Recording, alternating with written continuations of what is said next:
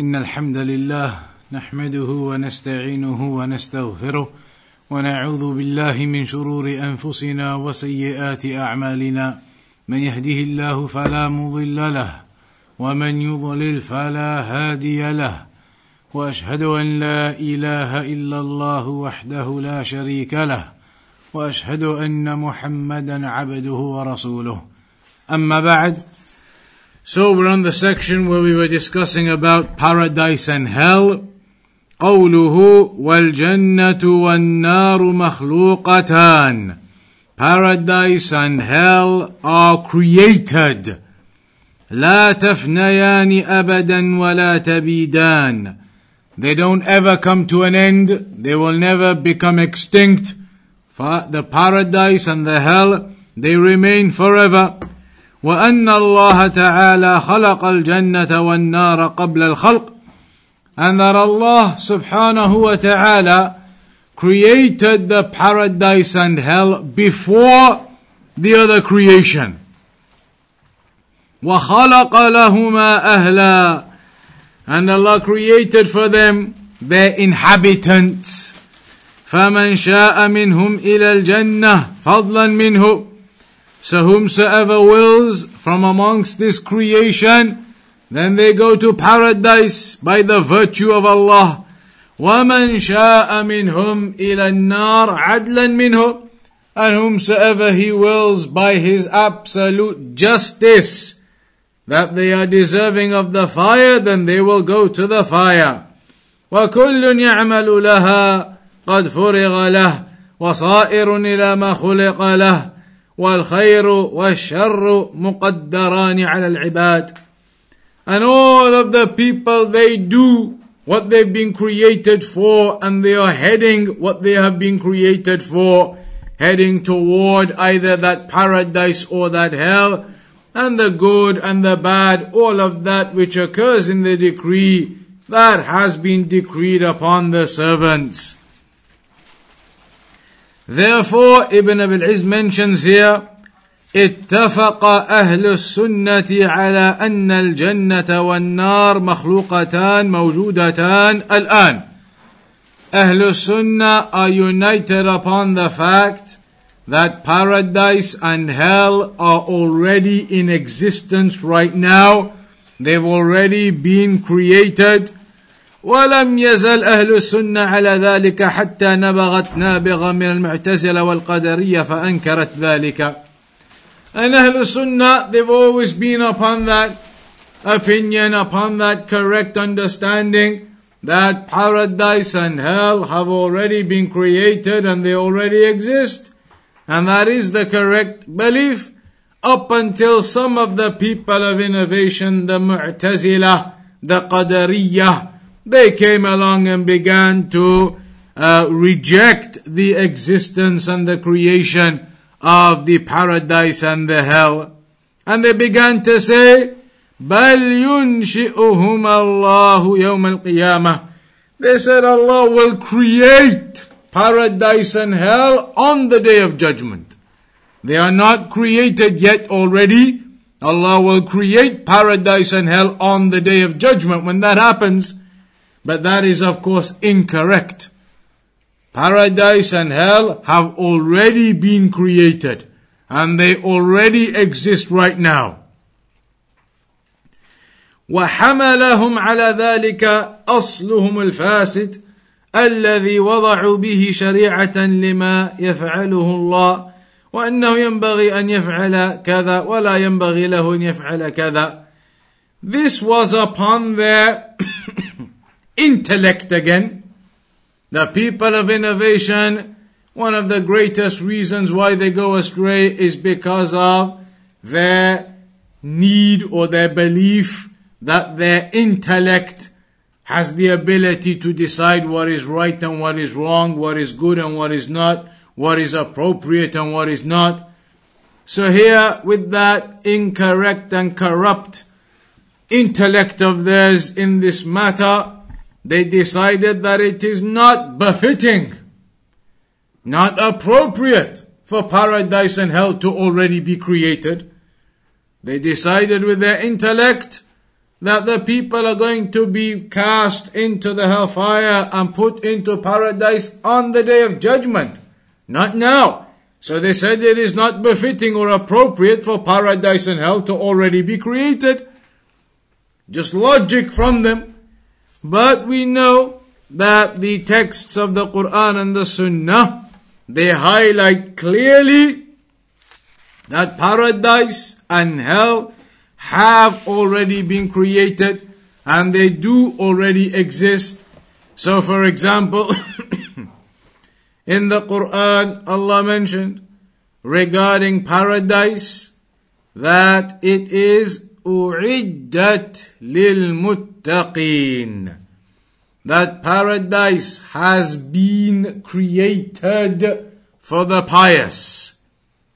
All of that ayah you can see is mentioned in the past tense. Allah says paradise has been prepared for the pious. Not paradise will be prepared for the pious on that day. Allah says paradise has already been prepared for the pious. Past tense, it's already happened, it's been prepared, it's been created. Similarly, Allah said in the Quran, أُعِدَّتْ لِلَّذِينَ آمَنُوا بِاللَّهِ وَرَسُولِهِ وَرُسُلِهِ That paradise has already been prepared for those who believe in Allah and His messengers. The same about the hellfire. Allah said in the Quran, أُعِدَّتْ لِلْكَافِرِينَ that it has already been prepared for the disbelievers. So all of these ayat, they indicate that paradise and hell have already been created and prepared for the believers and the disbelievers, for the people of paradise and the people of hellfire. Similarly, in the narration about Al-Isra wal-Mi'raj. And the night when the Prophet ﷺ was taken up to the heavens.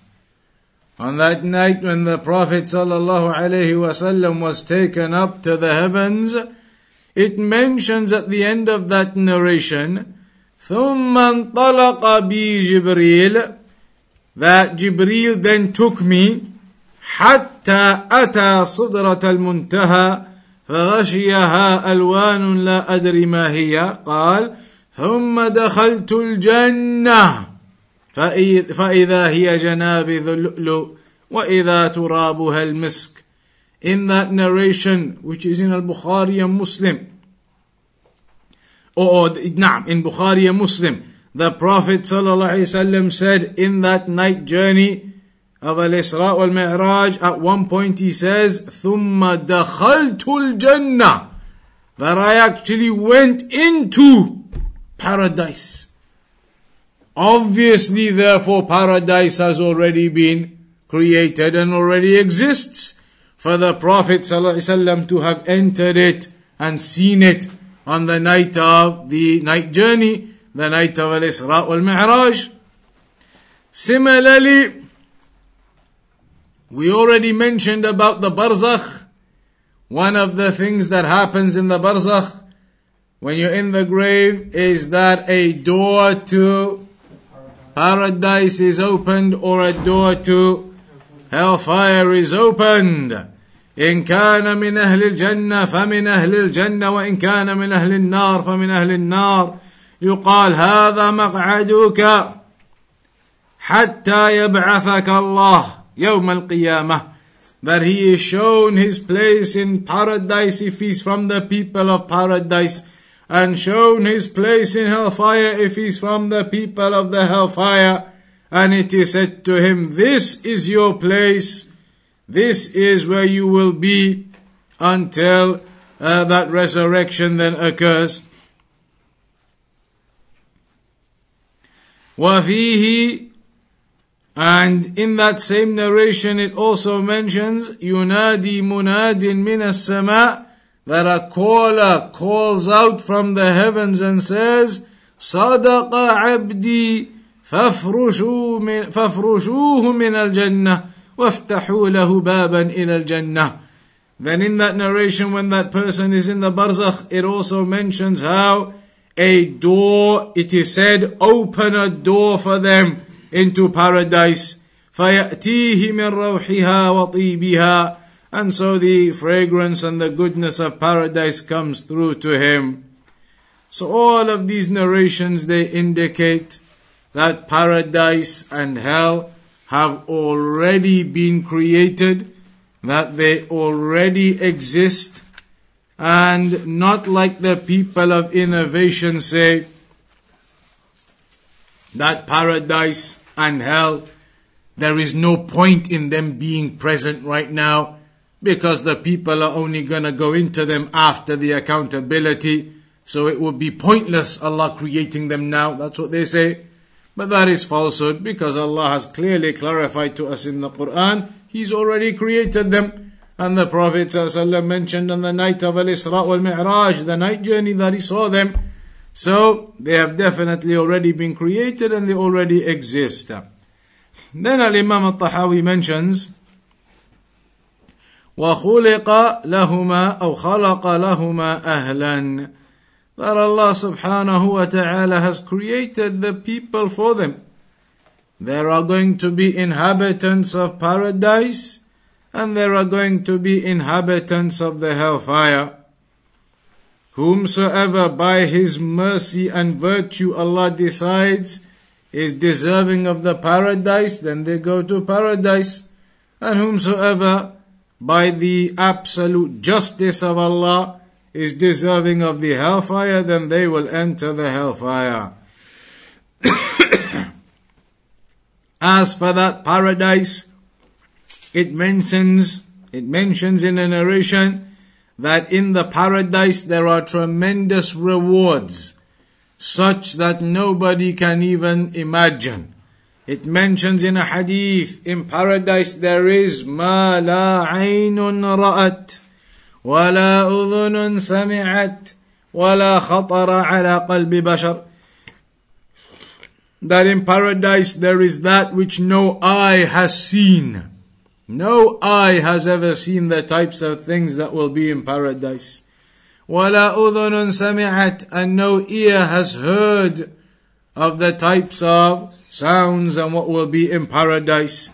ولا خطر على قلب بشر and neither has any heart of any person ever imagined what could be in paradise in reality. So no eye has seen and no ear has heard and no heart has ever imagined, been able to imagine the types of blessings that there will be in paradise. And that is prepared for the believers. And similarly, when it comes to the hellfire, then there are descriptions given to us in the Quran regarding the hellfire, regarding the severity of the punishment in it, regarding, for example, it mentions in uh, Surah Al-Humazah, mentions there about how the fire will be in huge columns, huge pillars of fire. And the people of the hellfire try to climb out from the edges to get out of this pit they're in. And when they get right to the edge, to the gates, they're about to get out, then they are made to fall all the way back down again. And that makes their, their punishment even more severe. The feeling of loss even more severe. That they were about to get out and then they keep being cast back in again. So, uh, and it mentions in that same surah how the fire it penetrates all through into their hearts. When the fire burns them, burns right through their bodies and burns through to their hearts. Such is the severity of that fire. Then Al Imam al Tahawi says, والاستطاعة التي يجب بها الفعل من نحو التوفيق الذي لا يجوز ان يوصف المخلوق به تكون مع الفعل. وأما الاستطاعة من جهة الصحة والوسع والتمكن وسلامة الآلات فهي قبل الفعل وبها تتعلق الخطاب وهو كما قال تعالى لا يكلف الله نفسا إلا وسعها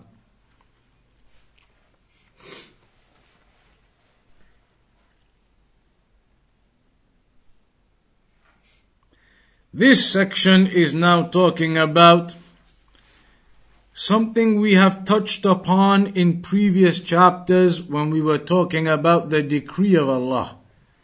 That Allah has given everybody an ability. And Allah has given everybody a choice. Everybody has an intention to do something, and everybody has been given the ability to carry that out.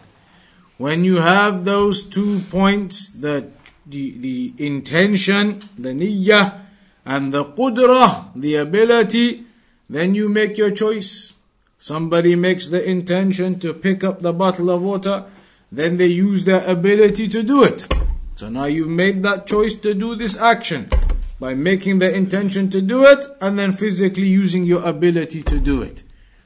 That is where that choice comes in. That is where that ability comes in.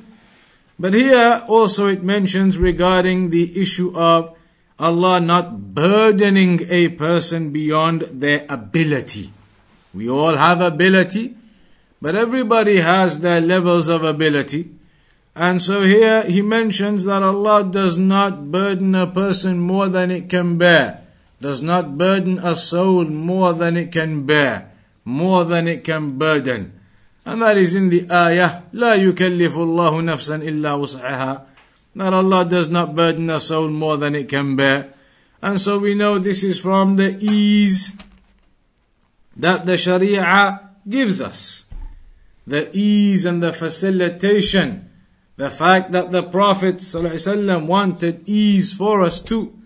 All of that is indicated by the principles of the Sharia. so you have, for example, when it comes to the prayer, when it comes to the prayer, then we know the default, of course, is in the obligatory prayers, you have to stand and pray. It is a pillar of the prayer. It is a pillar of the prayer that you have to stand and pray. And that's mentioned in the hadith. Salli qa'iman. Pray standing up. But then the Prophet ﷺ said, فَإِن لَمْ تَسْتَطِعْ But if you do not have the ability, فَقَاعِدًا Then pray sitting down. فَإِن لَمْ تَسْتَطِعْ فَعَلَى جَنْبَ And if you do not even have the ability to sit up and pray, then lie down and pray. So all of that indicating to us the issue of this ability that we have and that Allah does not burden a soul greater than it can bear, greater than the burden it can carry. A person who physically is unable to stand, then he's been told you can sit and pray. A person who physically can't even sit up, then he's been told you can lie down and pray. Some of the scholars even made ijtihad beyond that level that even if when you're lying down you have no movement, you are absolutely paralyzed. Absolutely paralyzed. Then some, some of the scholars made ijtihad. They said, if you're absolutely paralyzed, then even lying down you can't pray. If you're absolutely paralyzed, cannot move anything, then how are you even gonna pray lying down in your bed? You can't do the takbir, you can't put your hands, you can't do anything. So then they made an ijtihad and they said, in that case, pray with your eyes. You're lying down, absolutely paralyzed, then do the ruku' by moving your eyes a bit lower, do the sujood by moving them further down, up and down, and when you're standing to bring the eyes back up again, then that would be your prayer if you were in a state of paralysis. So, this is the ease that the Sharia gives, that a person is not burdened beyond his ability, Rather, he does and performs the worship to the extent of his ability. Uh, and that does not mean that a person becomes slack. That you have the ability in reality, but you're just too lazy. Then you're going to be uh, in line for punishment. That would be a sin. This isn't talking about a person being lazy and can't be bothered. Then you have the ability, but you're not using it. We're talking about when a person just doesn't have an ability to do something. You've been injured in an accident, you can't stand up, so you do not have the ability to stand. So then you pray sitting. But as for a person who does have the ability, has the ability, but chooses not to use the ability, then that is sinful. You have the ability to go and pray, but laziness and everything, you choose not to get up and go and pray. You can't say, I don't have the ability. You have the ability, but you've not done it. So that would be sinful.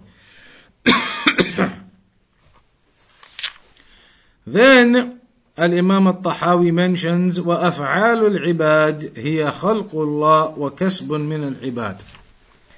This issue basically that the actions we do, our actions,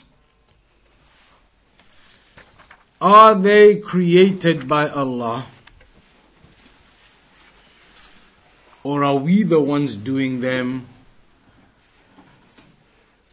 And if they are created by Allah, then why are we accountable for anything? This is a bit like when we were talking about the topic of evil. Does Allah decree evil? Does Allah create and decree evil? And the answer is, in our perspective, we may perceive something, we may understand and see something to be evil in its creation and what it is, but from the perspective of Allah the Creator, there is a wisdom behind it. And we mentioned Allah is not asked about what He does, but we are asked about what we do. So, in the perspective of Allah creating that thing, there is some wisdom behind it. In our perspective, we may view it as evil though. A scorpion. Why have scorpions been created? For us, we may think that is just evil. Scorpions bite you, poison, dead. What is the benefit of that for us? So we view that as something evil. However, Allah creating them, then there is some wisdom behind that from the wisdom of Allah creating those scorpions. Even though we, in our perspective, may not understand what's going on and why, from the perspective of Allah, the Creator, there is wisdom in everything. Same here now, similar to that. Allah creates everything, creates what we do. But we are the ones held liable for the actions we do. Because, like we said, Allah's given us choice. You are the one who chooses to do something. Allah is the one who gives you that ability and creates that to occur and allows that to occur. But you have been given choice to do it. Allah knows what choices you're going to make.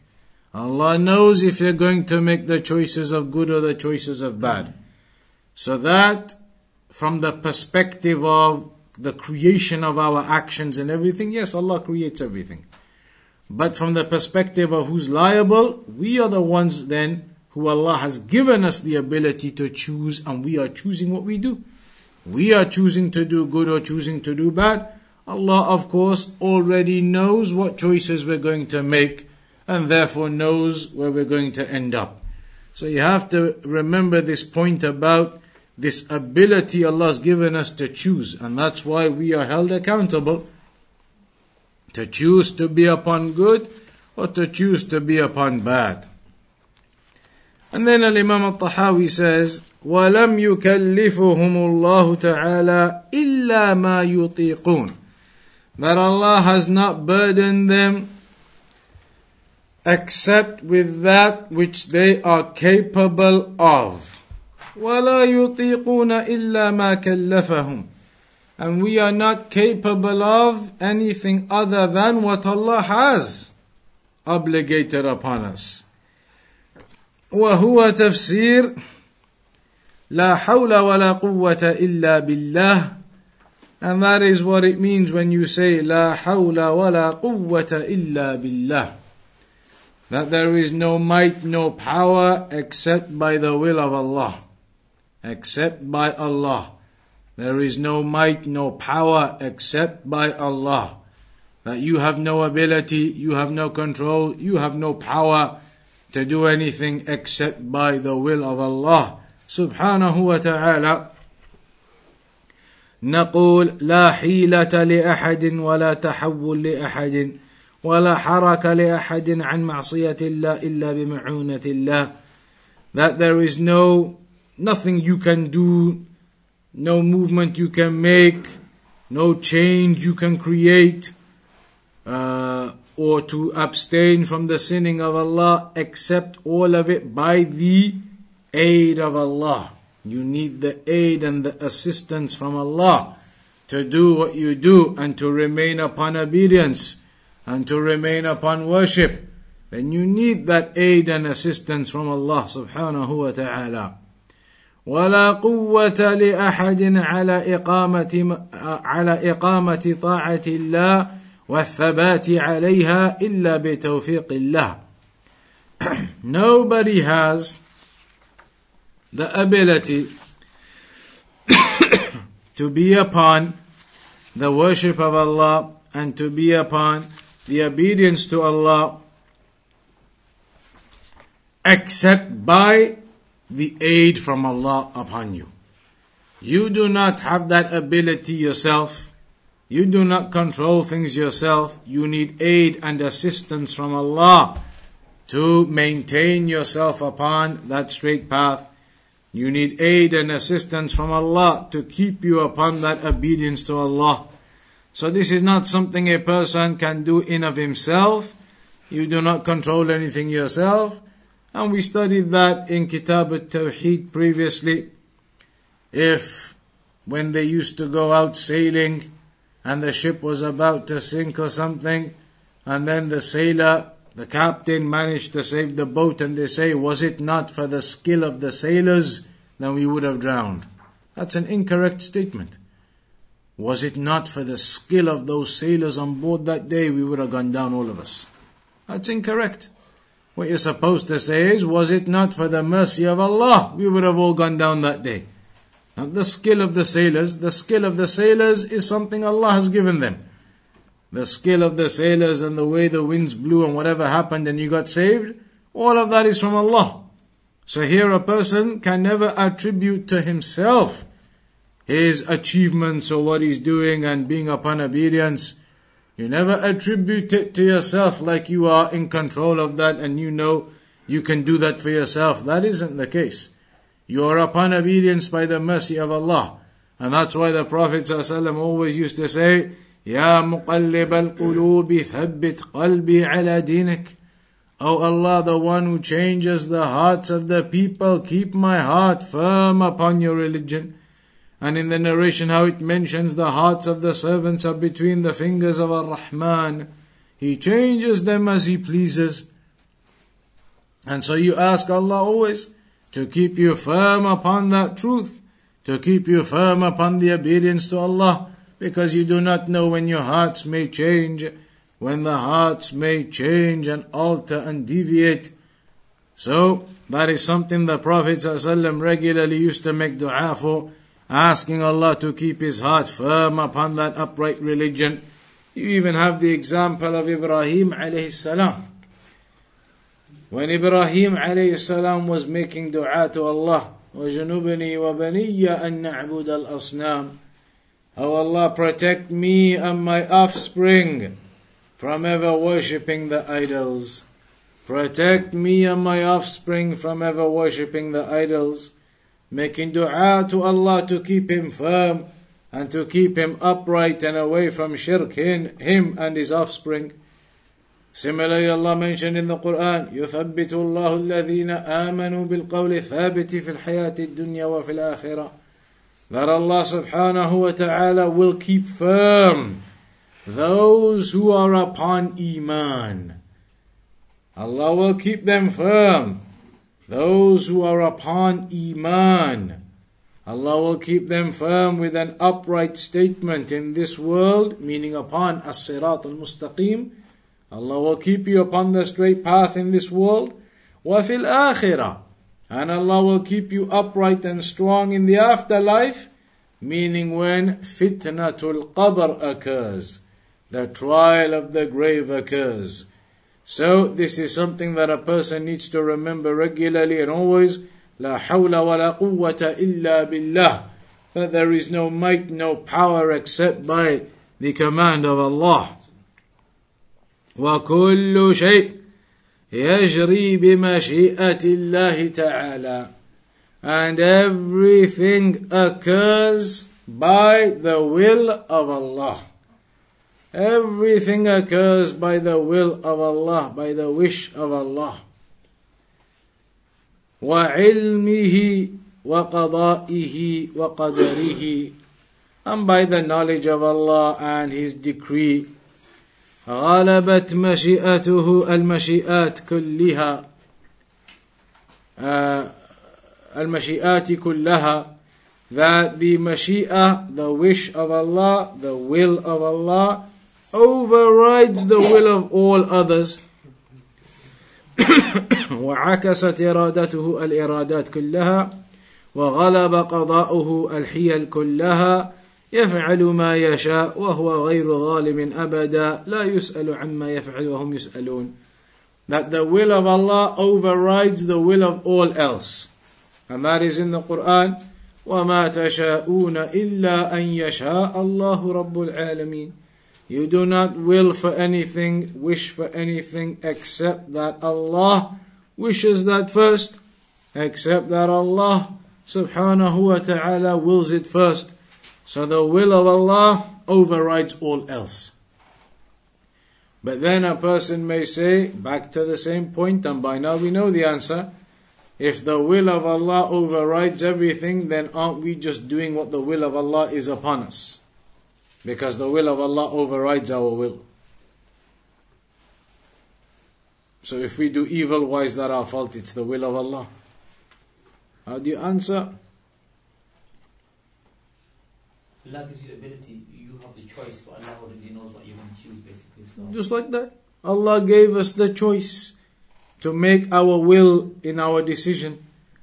But Allah already knows, by the great knowledge of Allah that encompasses everything, Allah knows what choices you're going to make. And that's why the will of Allah has overridden your will. Allah already knows, knows what you're going to choose and what you're going to not choose. But at the moment of doing it, Allah's given you the ability to make the choice. Allah already knows what you're going to choose. Whether you're going to choose to be obedient or you're going to choose to be disobedient. Allah knows already what you're going to choose. And that's why it's already decreed. But you, at the moment of choosing, have the choice. Either you can be good or you can choose to go do something haram. So, the will of Allah overrides all of the wills of the creation. And it says at the end, وَهُوَ غَيْرُ ظَالِمْ أَبَدًا Allah subhanahu wa ta'ala never oppresses ever. Allah subhanahu wa ta'ala never oppresses. No oppression ever. And لا يسأل عما يفعل وهم يسألون. He is not asked about what he does, but they, we, are the ones who are asked about what we do. Here we could mention briefly, firstly regarding this issue of dhulm, oppression, Al-Imam al-Tahawi has mentioned here that Allah subhanahu wa ta'ala never oppresses, not even an atom's weight of oppression. An example highlighting that is the Hadith al-Bitaqah, the man who comes on the day of judgment with 99 scrolls full of evil deeds. 99 scrolls full of evil deeds. And it will be said to him on that day, Do you have any good deeds? Initially, the man says, No. He says, La ya Rab. He says, I don't have any good deeds at all, my Lord. He thinks he has no good deeds. But then Allah says, actually, بل لك عندنا حسنة. Actually, we do have a good deed recorded for you. ولا ظلم عليك اليوم. and there will be no oppression upon you today. Allah mentions there clearly, no oppression upon anyone. You do have a good deed. Even though the man himself thought he didn't have any good deeds and he was saying, I haven't got any good deeds, my Lord. But that good deed will be brought out and it is said to him, You do have a good deed and there will be no oppression upon you. That good deed was that he died upon Tawheed, La ilaha illallah, and it outweighs all of those bad deeds.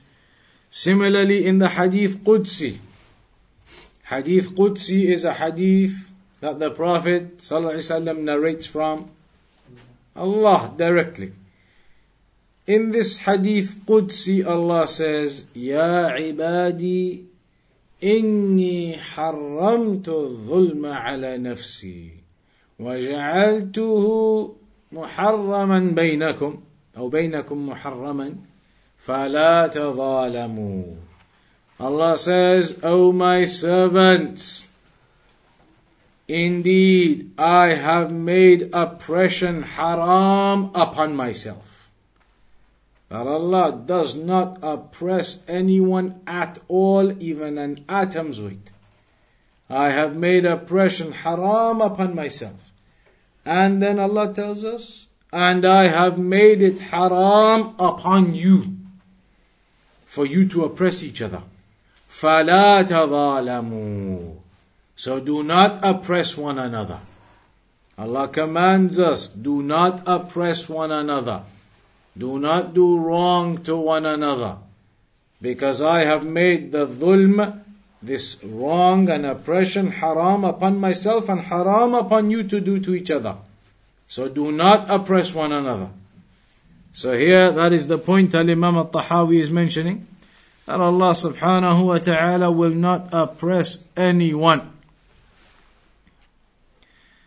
It's mentioned in a hadith لو أن الله عذب أهل سماواته وأرضه لعذبهم وهو غير ظالم لهم ولو رحمهم كانت رحمته خيرا لهم من أعمالهم In this hadith, it's mentioned that the Prophet ﷺ said, hadith which is sahih, that if Allah was to punish all of the peoples of the heavens and the earth, if He was to punish everyone,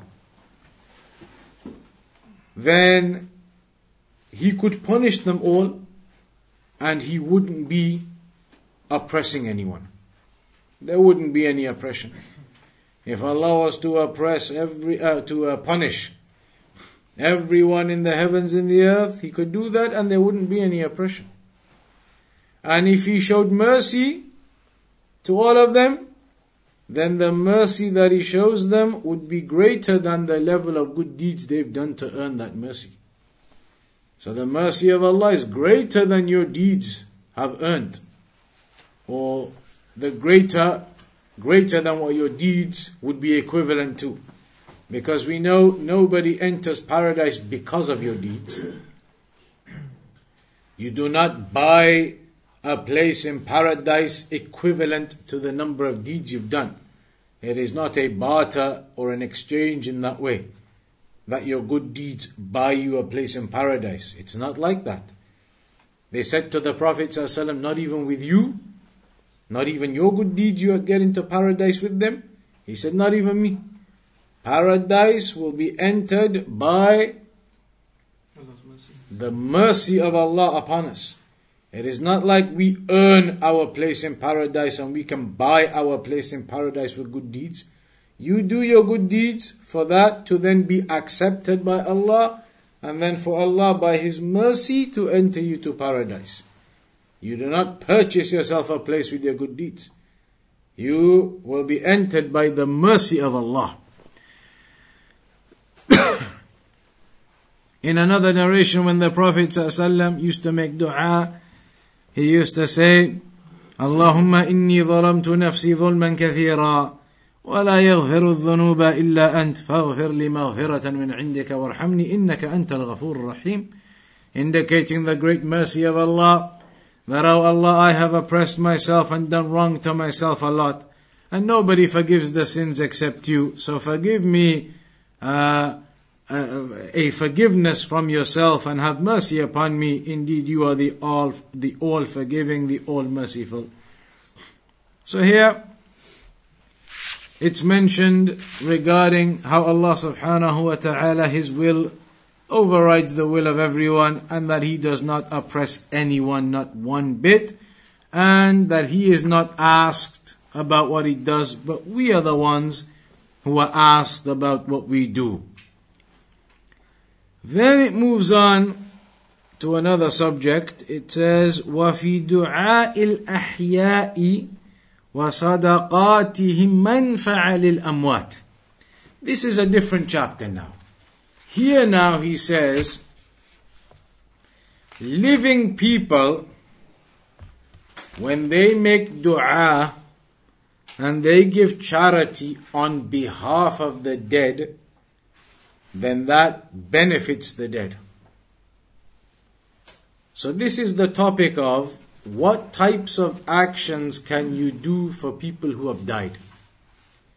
There are certain types of worship that you can do for someone who's died. What are the types of worship you can do on behalf of them? And so they get the reward for it too. What types of worship? Here he's mentioned two. Dua, that's obvious. Making dua for those who have died. Making dua for them, asking Allah to forgive them, asking Allah to have mercy on them, asking Allah to place them in paradise. All of that dua you make for the deceased, it benefits the deceased. That dua has an impact for the deceased and it is beneficial for the deceased that the believers are making dua for them. Secondly, he's mentioned here charity. So you can give in charity on behalf of the deceased. Your parents, your grandparents, others have died, and you give some charity with the intention it is on their behalf. And that is something they benefit from. That is something they do reap the rewards of. And you yourself get the reward too. You get the reward for doing a righteous action and an act of worship, and they'll get the reward too that you are doing it on their behalf, giving charity on behalf of the deceased. What other actions can be done on behalf of the deceased? Sheikh Albani said, uh, like uh, a child reading the Quran and uh, doing ibadat like worship, fasting, spreading knowledge, his parents get the benefit of that as well for bringing him up. We need, that's a general thing. That is a general type that is a general type which is of the parents' own actions. The parents have raised the children upon righteousness. Those children then live upon righteousness as a consequence of the teaching of their parents, so the parents get reward. But that was because the parents raised them in that way in the first place. So that goes back to the hadith about your actions are all cut off, except from knowledge that you leave behind, a righteous child that you leave behind, so that's a bit like your own actions initially. It was your initial action to raise those children upon righteousness, to give them knowledge, and then they do all this worship and everything, and you're benefiting. That's a bit like your own initial action. What about other actions that you just do for somebody else? Hajj and Umrah, correct. Hajj and Umrah, they are actions you can do on behalf of the deceased. Of course, we know that the condition is you must have done Hajj and Umrah for yourself first. You have to have done your own. If you've never done Hajj, then the first time you go there to do Hajj, you can't do it on behalf of uh, your your relatives or somebody who's passed away. You can't. The first time Hajj, you have to do it for yourself. Then, if you go again the next year or some other year, You've done your own now, that next time you come back, you could do that Hajj on behalf of one of your deceased relatives who never got to do it. Umrah, same thing. If you've done your own Umrah, then next time you can do the Umrah with the intention of one of your deceased relatives or even not a relative, somebody from the believers that you make the intention for them, and then that can be done in that way. So Hajj and Umrah. Is Umrah, if you go on one trip, you do your own Umrah, and then uh, some people do it. Uh, No. This is not really sunnah. Some people they go to Umrah, so they do their own Umrah, and then after that they go to Tan'im, Masjid Aisha, they go drive out to there, put the ihram on, drive back in again and do another Umrah. Or maybe they come to Mecca first, do an Umrah, then go to Medina, then at the end of their trip they're coming back to Mecca for another Umrah. So within two weeks they get to go to Mecca twice, with Medina in between. So they do two Umrahs. That is actually not the Sunnah. It is not the Sunnah to do multiple Umrahs when you go. When you go there and you make a trip to Mecca, to Saudi, uh, then it is the sunnah that you only do your one umrah for that trip when you go. It is not a sunnah to do multiple umrahs. And in fact, some of the Salaf, they used to say it might even be borderline bid'ah. Tawus, for example, he said, I don't know. These people who do these multiple umrahs, are they getting rewarded or are they getting sin? Some of them said it's borderline bid'ah to do multiple umrah, umrah every day, every day, go to Tan'im, Masjid Aisha, come back, another umrah, next day come back, another umrah. The Salaf, they said that is not the way, that's never been prescribed to do those things. And this issue of going out to Masjid Aisha, Tan'im, it is much disputed and many scholars have said it is not correct. There may be some scholars who allow it, but the majority and the clear explanations highlight it is not something correct to do for a person to go out to Masjid Aisha Tan'im make the ihram again and come back into Mecca, do another umrah. So when you go there, it's not a sunnah to do multiple umrah. There are lots of other worship. Tawaf, for example. Tawaf, yes, sunnah, you can do as many times. Finish your umrah, next day in your normal clothes, go do seven circuits. Tawaf, seven, seven rounds around the Kaaba. You can do that. Sunnah. That same evening, you want to come back and do another seven circuits, another tawaf, just a tawaf in your normal clothes, everything, you can do that. Next morning you want to do another one, do it. Tawaf is an act of worship you can do multiple times. Prayer in the mosque, other types of things like that. But full umrah again and again and again, two, three, four times, try and get as many in as you can before you come back, that isn't a sunnah. So this thing about people going there and doing umrah for themselves and then doing one for one of their deceased family members in that same trip, it's not actually a sunnah. That doesn't mean to say that this Umrah of theirs is invalid. It, inshallah ta'ala, it is valid and it counts, but it is not the way of the Sunnah to do those things. It is not prescribed in the Sunnah anywhere to do those things. They used to come from various places far and away to come and do Umrah in those days when they used to come for Hajj. In those days when they used to come for Hajj, from modern day Syria and Iraq and those kinds of places, walking on their donkeys to get to Mecca. They had more right and more need to try and get lots of umrahs in before they go. Because when they go, they're not going to come back again the next week or the next month. Traveling on their donkeys, it would take a month just to get back. But it's never narrated they used to come and do multiple umrahs, multiple umrahs, and then go back. They would come, do their one hajj, do their umrah. When you go to hajj, you can do one umrah and you can do your hajj. You can do your, if you're doing a, a tamattu', then you have your umrah, you have your hajj but not multiple times. It's not really a sunnah to do multiple umrahs in the same visit. Some of the scholars even say once you do an umrah and you shave your head, in the books of fiqh they mention it, that you shouldn't do another umrah until the blackness of your hair comes back.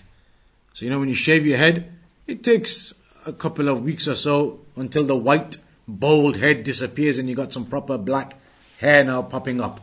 That doesn't happen in two days or three days or even a week. It takes a few days, it takes a while a few days for the blackness to appear, for the hair to appear again, the bristles of the hair to appear again. They say when they appear, then go do your next Umrah. Before that, when you've just shaved it, two days later, when you do your Umrah, what are you going to shave now? There's nothing there. So in the books of fiqh, I think Imam Shafi'i and some others, they used to say you have to wait for the blackness of the hair to come back. The blackness takes a few days at least, a week, two weeks, three weeks. Some of them used to say you shouldn't do it less than once every few weeks, a month, things like that. So multiple umrahs isn't something mentioned, but the point here was umrah and hajj can be done on behalf of the deceased. What else? Before we round off, what else can be done on behalf of the deceased? Fasting can be done on behalf of the deceased and it is differed over though what type of fasting. Some say any fasting.